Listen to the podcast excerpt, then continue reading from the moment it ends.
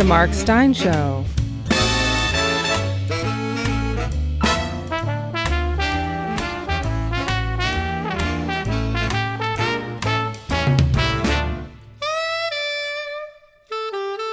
And now, here's Mark.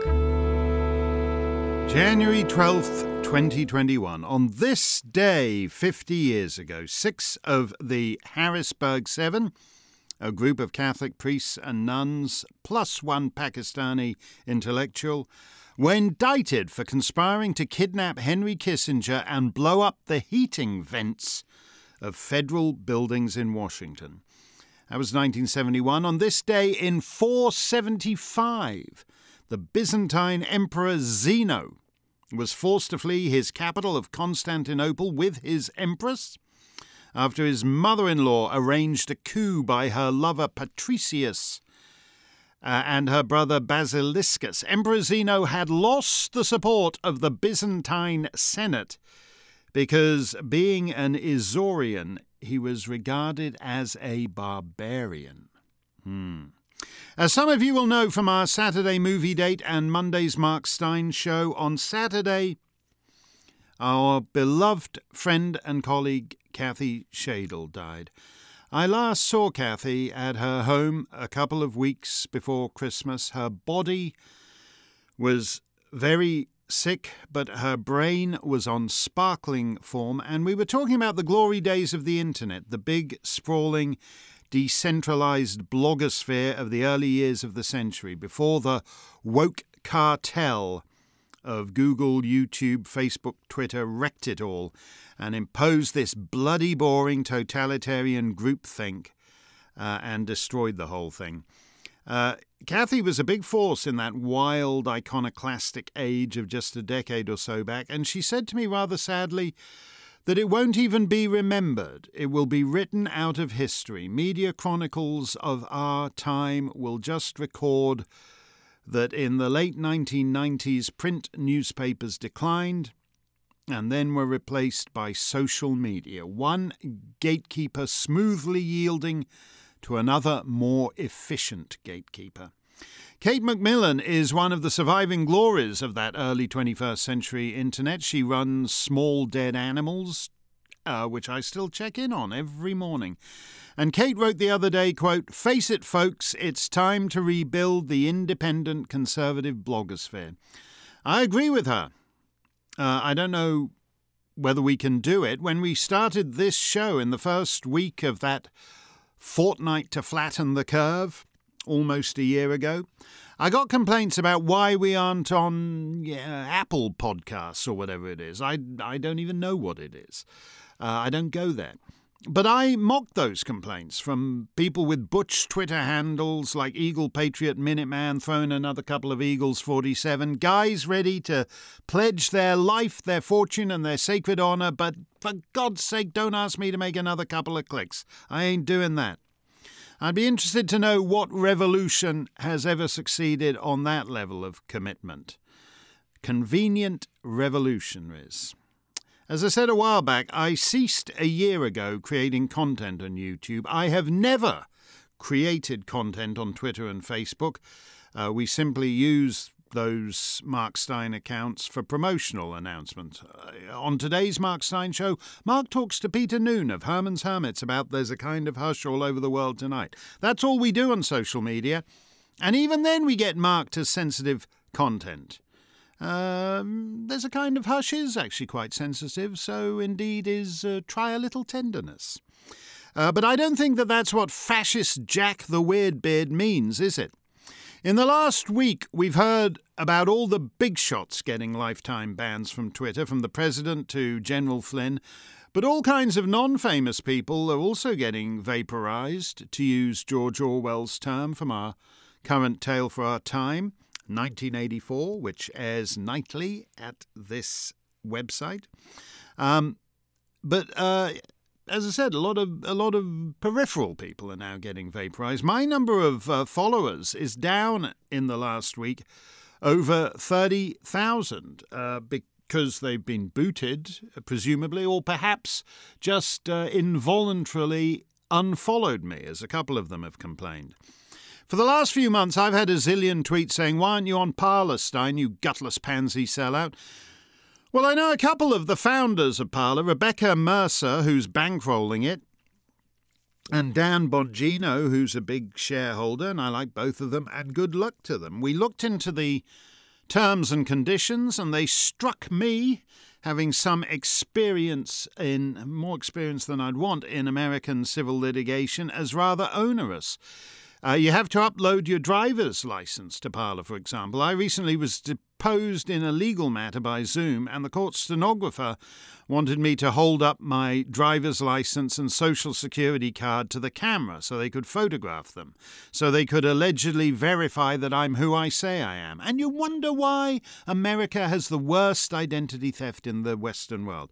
So I told them to take a hike. I'm the defendant in this bloody stupid case, now on its fourth fourth trial judge, they wanted to depose me. So if they don't think I'm the real Mark Steyn, I'm happy to piss off and have a long lunch.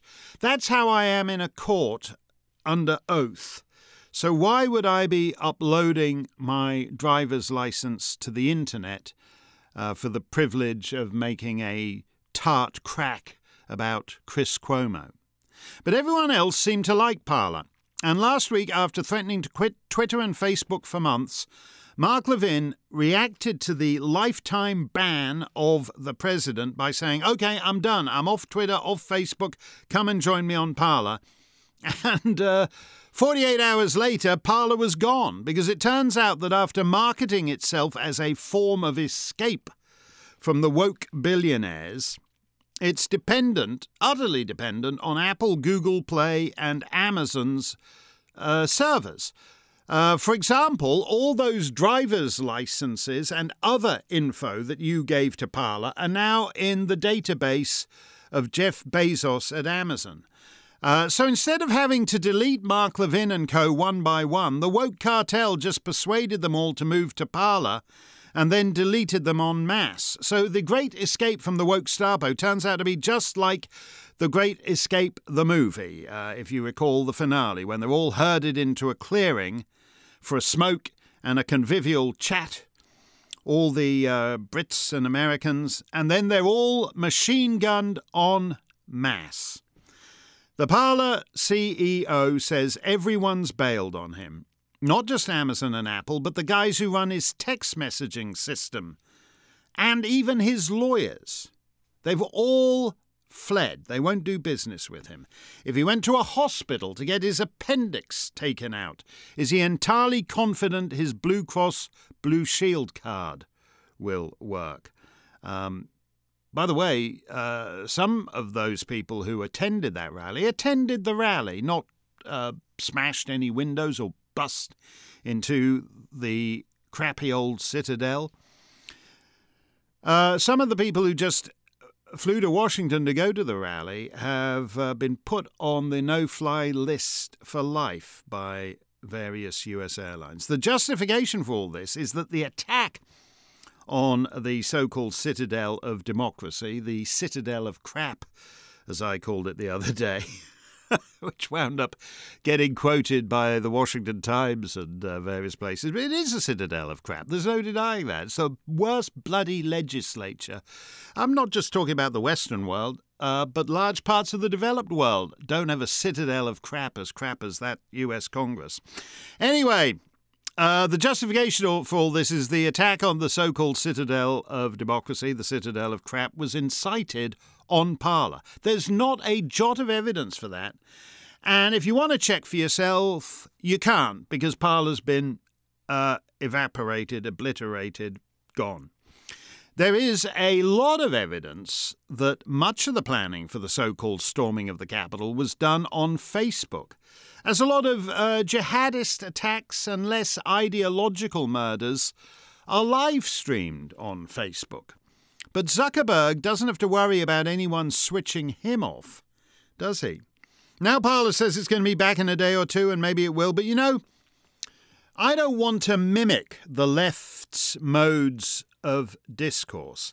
As a general principle, communicating in 140 characters or whatever it is, unless you're brilliant at it, and 99.99% of Twitter users aren't, makes the world more stupid, as the age of social media has made us more stupid uh, compared to the previous decade when the likes of Kathy flourished. Furthermore, as the pile of vaporization demonstrates, as Dennis Prager's fruitless suit against Google YouTube to stop them demonetizing his videos demonstrates, you're trying to persuade people who hate you to like you, or at any rate to pretend to like you, or okay, pretend to hate you just a little bit less than they actually do.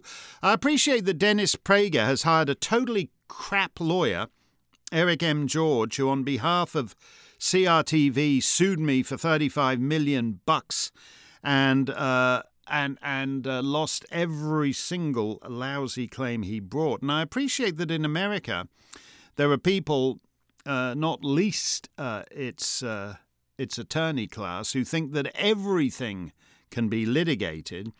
They used to teach in law school. I don't know whether they still do, but they used to teach in law school, even in American law schools.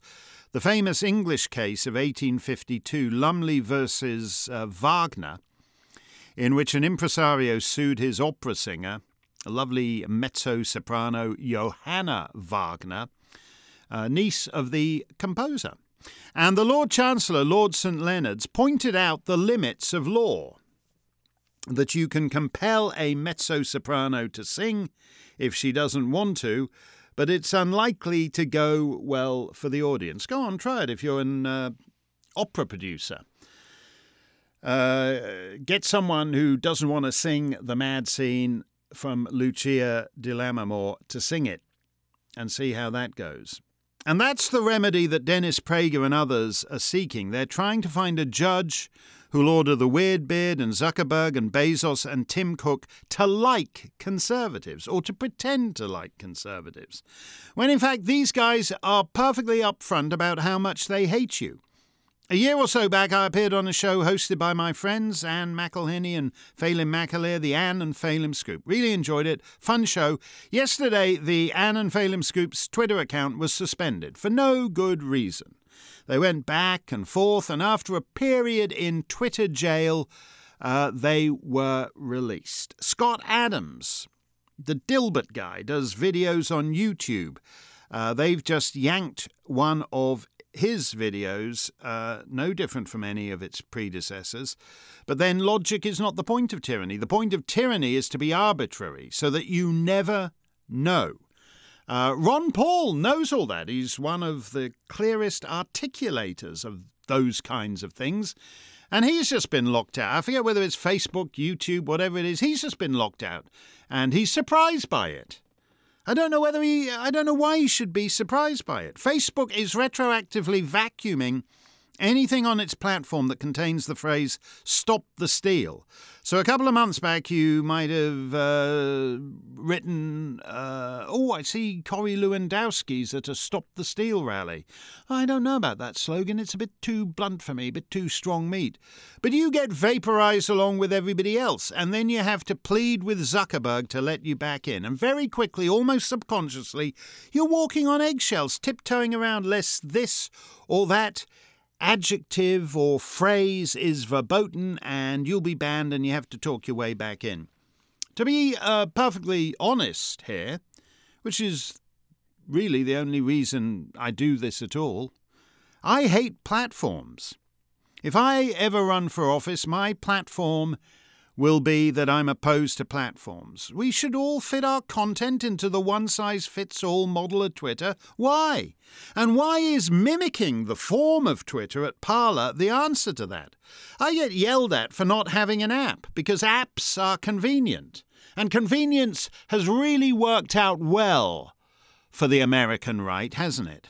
Whoop de doo with your convenience. Being an app hole makes everything you like dependent on the tolerance of Apple, who not only despise you, but get all their friends PayPal, MasterCard, American Airlines, the school board of, of the school you teach in to despise you too. You've just lost your country. You're losing all the core liberties freedom of speech, freedom of movement, freedom of association, and you still can't be bothered making an extra click. That's some counter revolution you got going there. As you'll know if you watched yesterday's show, Kathy Shaidle was so right about all this so many years ago when she called for us uh, to actually build our own internet infrastructure at a time when we could have done it, sort of around 2007.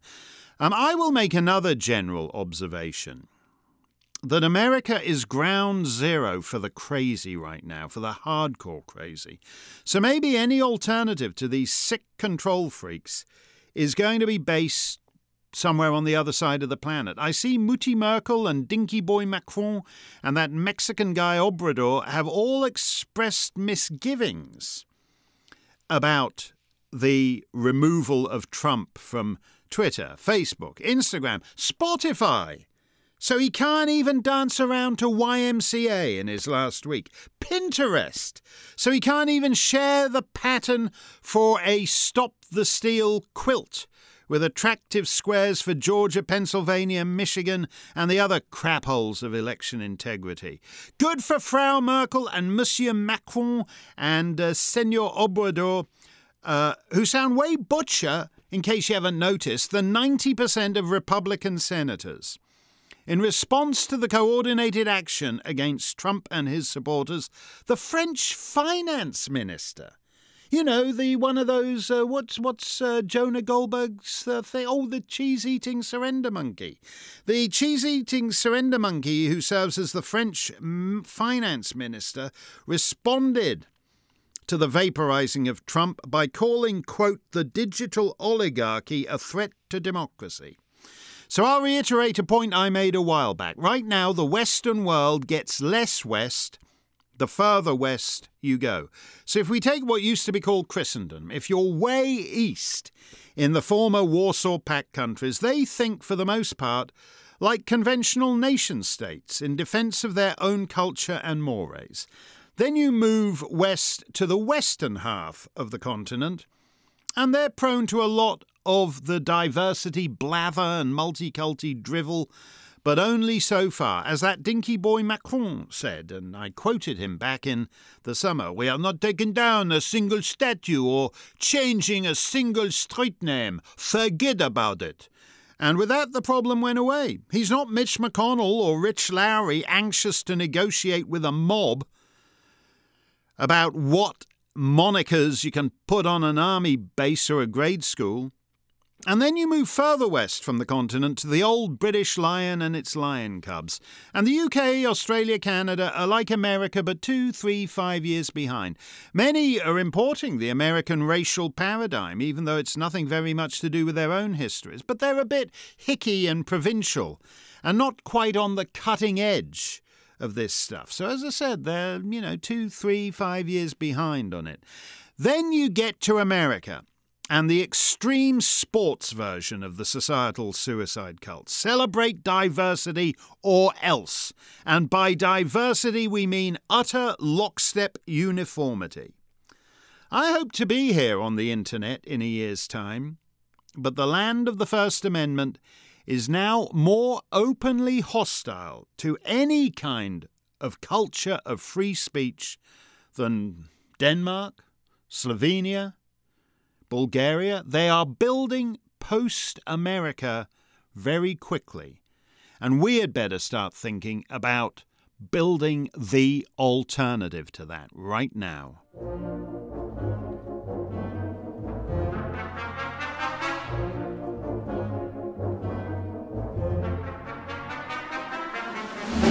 What better way to escape from a world of censorship, surveillance, and big government than by delving into a novel about well, censorship, surveillance, and big government. Mark Steyn's latest tale is as timely as ever. Tune into Steyn Online nightly as Mark reads George Orwell's dystopic 1984. Tales for Our Time are available exclusively to members of the Mark Steyn Club. Listen to the latest tale and all the previous ones by going to www.steynonline.com. The Mark Steyn Club presents The Hundred Years Ago Show. A Great Voice is stilled in Boston, Trooping the Color in New York, and Oils Well in Arkansas. It's January 1921. A hundred years from today. Your World News Update. The messy aftermath of the Great War continues. The French government has lost a vote of confidence in the National Assembly overwhelmingly by 463 to 125 because of its failure to enforce war reparations from Germany in compliance with the Treaty of Versailles. The United States ambassador to France, Hugh Wallace, has formally informed America's fellow victors of the recent World War that it will withdraw from the Allied Council and no longer participate.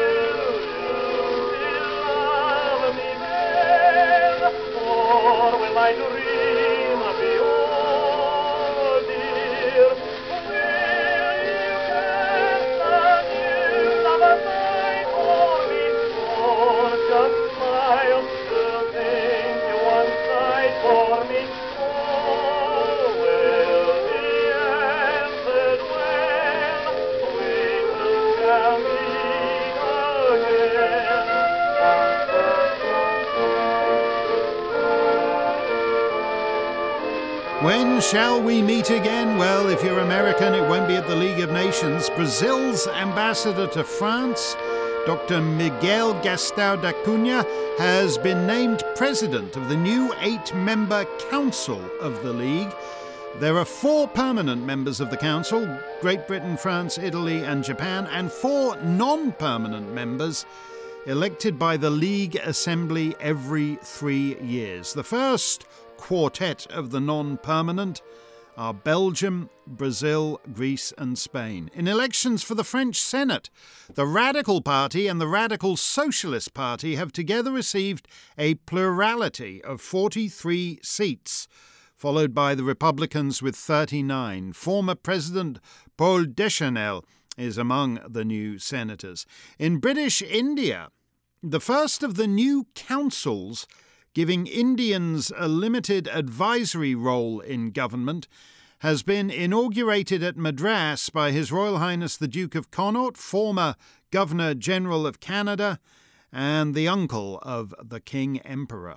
For 30 years in the late 18th century, the Royal American Regiment was the only British Army regiment to be recruited from His Majesty's subjects in the American colonies. That ended with independence, but the regimental colours have now returned to the land from which its soldiers were drawn. In a service on Governor's Island in New York, the British ambassador to the United States, Sir Auckland Geddes, presented the colours to the Reverend Dr. William Manning. They will hang in the chapel of St. Cornelius the Centurion.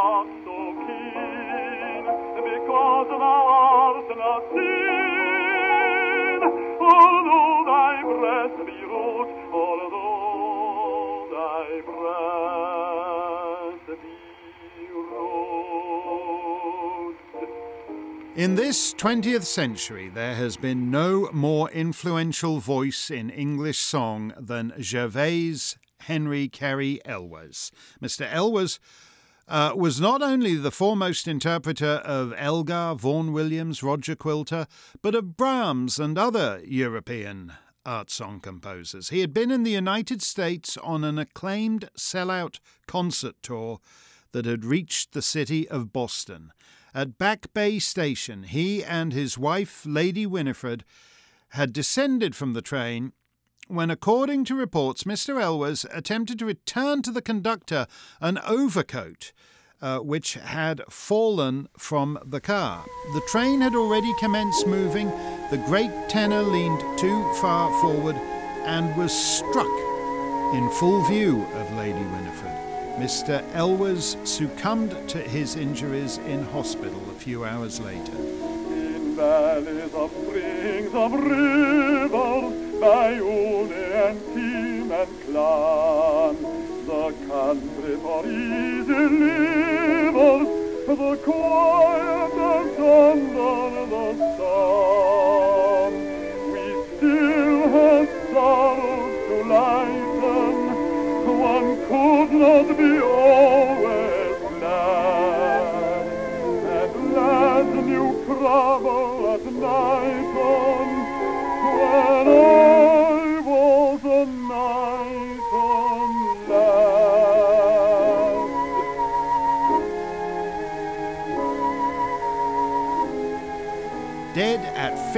54 and at the peak of his powers, Gervase Elwes.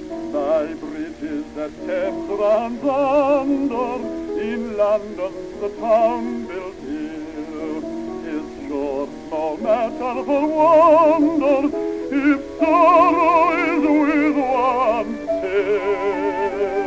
And if as a lad grows older, the troubles he bears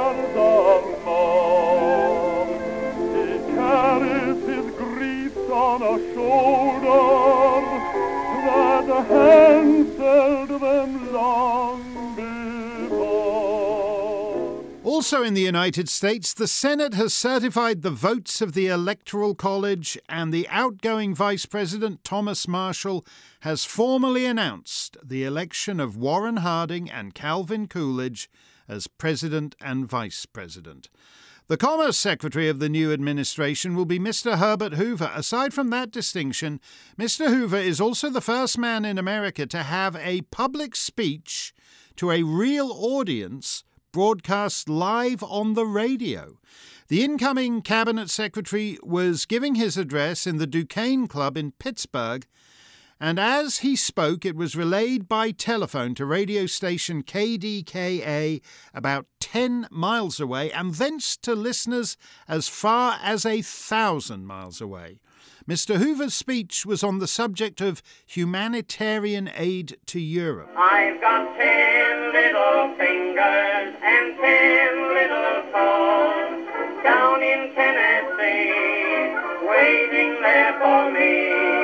Speaking of the Department of Commerce, it has far more sophisticated methods of tabulating data than 10 little fingers and 10 little toes, but they're not necessarily any more permanent. A fire at the Commerce Department's offices has destroyed government records from various decennial census surveys by the federal government. It did not apparently destroy any records of the 1920 census. Do you like that black gold? Well, petroleum production has come to Arkansas with the completion of the Busey well number one. In Japan, the Mitsubishi Shipbuilding Company has spun off part of its business into a separate corporation to be known as Mitsubishi Electric. Also in Japan, Baron Goro has died. He was chief of the Imperial Japanese Navy during the recent World War and raised to the rank of Marshal Admiral, even though he had never commanded a ship. Baron Goro was 68. Also dead is Rafael Antonio Gutierrez, former head of state of the United States of Central America. You're not familiar with the United States of Central America? Well, it was a short lived union of El Salvador, Honduras, and Nicaragua. In his more prosaic capacity as president of El Salvador, Senor Gutierrez was toppled in a coup on November 13th, 1898, and his unified Central American Republic fell apart just two weeks later. And that's the way of the world, January 1921. A hundred years from today,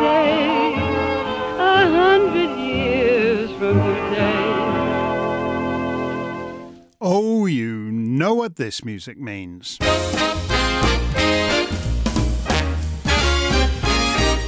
Mark's mailbox is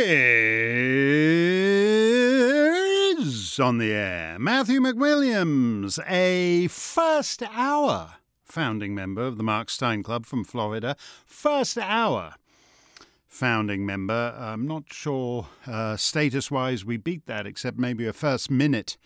We'll have to track that down. First minute founding members. Matthew writes Your point about Taiwan is well taken. Uh, this is from a couple of days ago, and I was suggesting that the Chinese Communist Party will want to do something special for their 100th birthday in June, and that taking Taiwan is the kind of uh, special birthday present uh, they're interested in giving to themselves. Uh, Matthew says, uh, Your point about Taiwan is well taken. It is unlikely that the Chinese will feel constrained by the Biden administration. Moving in 2021 will also provide the Biden administration and the media a chance to build a plausible, by contemporary media standards, it's all Trump's fault narrative and excuse American inaction on that basis. On a longer term basis, though, would this not signal the beginning of the overextension of the Chinese empire? History shows that empires always eventually overextend. The reason the US hegemony has had such staying power has been that it was largely benign. America did not seek to expand by conquest, assertions to the contrary notwithstanding. I have no similar expectation of the Chinese. They will be heavy handed. At the same time, they are ill equipped in terms of resources to maintain extensive empire, and even if America does not react, there are those that will, e.g., India. Whatever happens in 2021, I expect the post American period to get very ugly very quickly, but in the end, the Chinese will not fare well. That's an interesting thesis, uh, Matthew, although I'm not sure the, the reincorporation of Formosa uh, can count as imperial uh, overstretch, and certainly they don't see it that way in Beijing. Um, when you say quote the US hegemony has had such staying power that you mean by that you mean since the end of the second world war. So that's 75 years which would not strike the chinese as a long time. They take a seriously long view while we live in an ever more lunatic hyper present tense. And uh, secondly, on the matter of Chinese heavy handedness versus the American imperium being, quote, largely benign, to be honest, I'm not sure about that either. Take that hideous COVID relief bill with its bazillions of dollars for gender rights promotion overseas. Uh, what I mocked on Fox the other night as Lindsey Graham bragging about uh, the Take Your Child Bride to Work Day pilot program in Who Gives a Stan. Now, this, this is a scientific study. I did it 20 minutes before the show. You can take these numbers to the bank. There are precisely seven people in Pakistan interested in gender rights promotion programs. And of those seven Pakistanis, four uh, don't want the Yankee imperialists running it. So Lindsey Graham is out of his gourd on this stuff. Now, by contrast, the Chinese communists come in, and on the trading routes of Britain's old Indian Ocean territories, uh, they build new ports. In Africa, they build roads. In post Saddam Iraq, remember that? No war for oil. Uh, Americans took on the war, the Chinese got the oil. They're the biggest investors. Um, so, what do you prefer? An imperialist who builds ports and roads and state of the art oil fields, or an imperialist who builds a gender studies program? To use your phrase, heavy handed, What's more heavy handed? Presuming to mediate relations between the sexes in Pakistan uh, or putting in an auto route.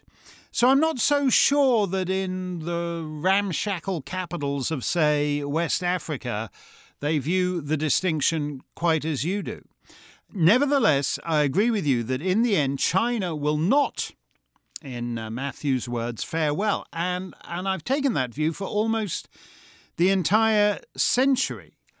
But it's precisely because of China's underlying weakness that it's a far more unpredictable and dangerous foe. If China weren't so weak, it wouldn't be so touchy. Look at the way the mildest criticism from Australia drives it to punitive apoplexy.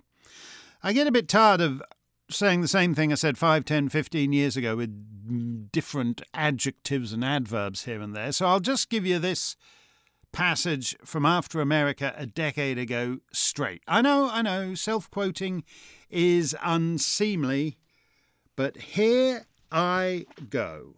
China is dangerous, not as many argue because of its strength, but because of its weakness. As I wrote in America Alone, the People's Republic has a crude structural flaw. Thanks to its disastrous one child policy, it will get old before it gets rich. And unless it's planning on becoming the first gay superpower since Sparta, the millions of surplus young men whom the government's one child policy has deprived of female companionship is a recipe either for wrenching social convulsions at home or for war abroad, the traditional surplus inventory clearance method of great powers. That's actually worse news than if China was cruising to uncontested global hegemony, because it means that Beijing's calculations on how the Sino American relationship evolves are even less likely to align with ours. China has to maximize its power before demographic decay sets in. In other words, it has strong incentives to be bold and to push hard and fast. And when it happens, Washington will be taken by surprise by something that was entirely inevitable. Unquote. That's me a decade ago. Mark Steyn's last call.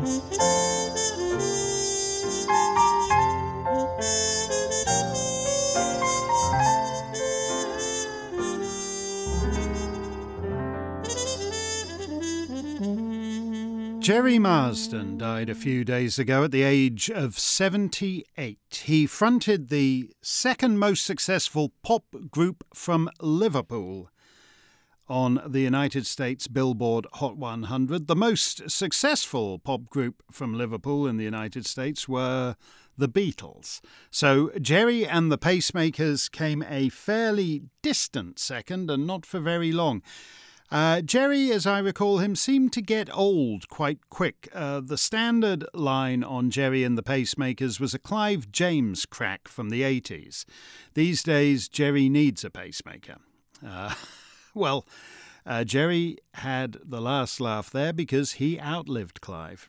I ran into him every so often in later life at radio shows on which Gerry would be promoting uh, yet another special charity fundraising remake of a very particular hit of his from the beginning of his career. Back in 1963, he gave Bill Shankly, the legendary manager of Liverpool Football Club, an advance copy of this record, and Bill loved it.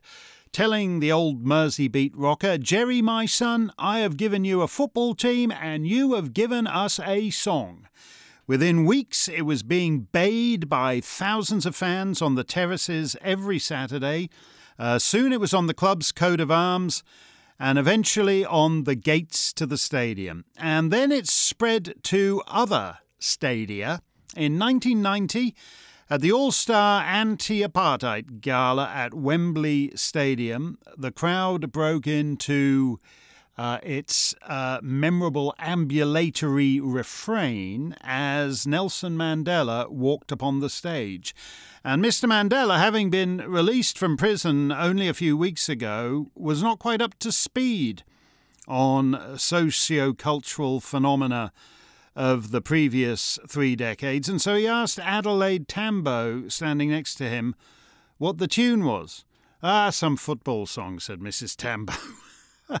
In fact, the football song started out as a Rodgers and Hammerstein show tune from their most serious and somber production, Carousel. Now, Richard Rodgers liked his compositions sung just how they're sung on stage in the show, and that's it. So, upon hearing that this particular tune was now, quote, some football song roared out every Saturday afternoon by bazillions of footy fans, His first reaction was one of utter horror. His second reaction was to call his lawyer and see if there was any way to have it stopped. And there wasn't.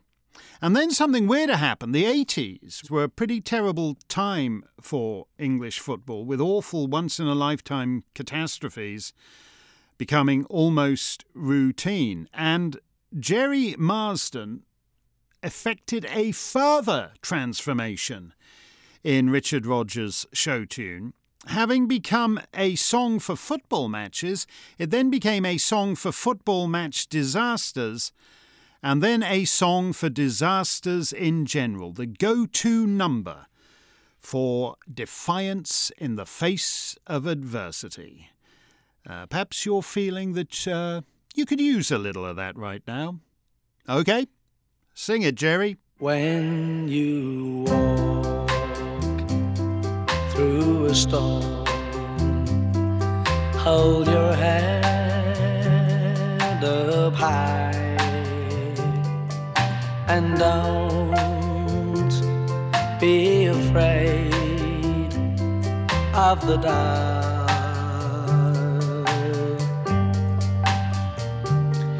At the end of a storm,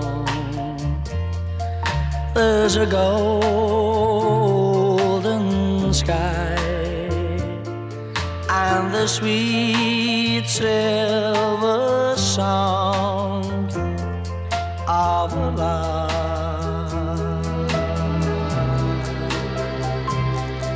Walk on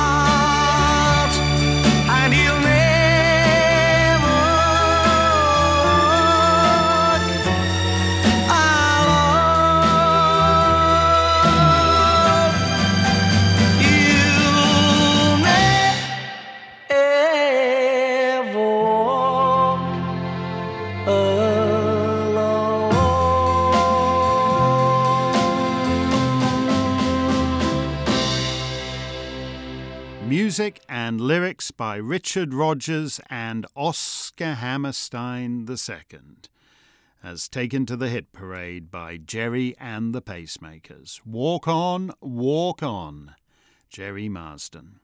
That will do it for today's show. Wednesday is one of those days I'll be in for Rush on America's number one radio show for three hours, starting at midday North American Eastern Time. Shortly after that, Laura's Links will round up the internet for you right here at Steyn Online. And shortly after that, I'll be back with episode four of George Orwell's 1984. And ever so shortly after that, I'll be with Tucker on the telly, coast to coast. Hope you'll want to check out one or two, or better yet, all four of those. Stay safe, stay free.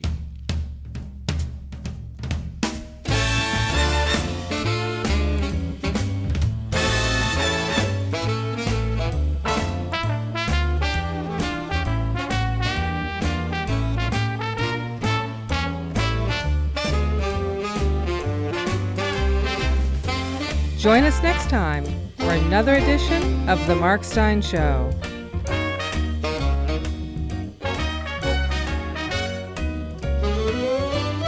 The Mark Steyn Show is a production of Mark Steyn Enterprises and Oak Hill Media.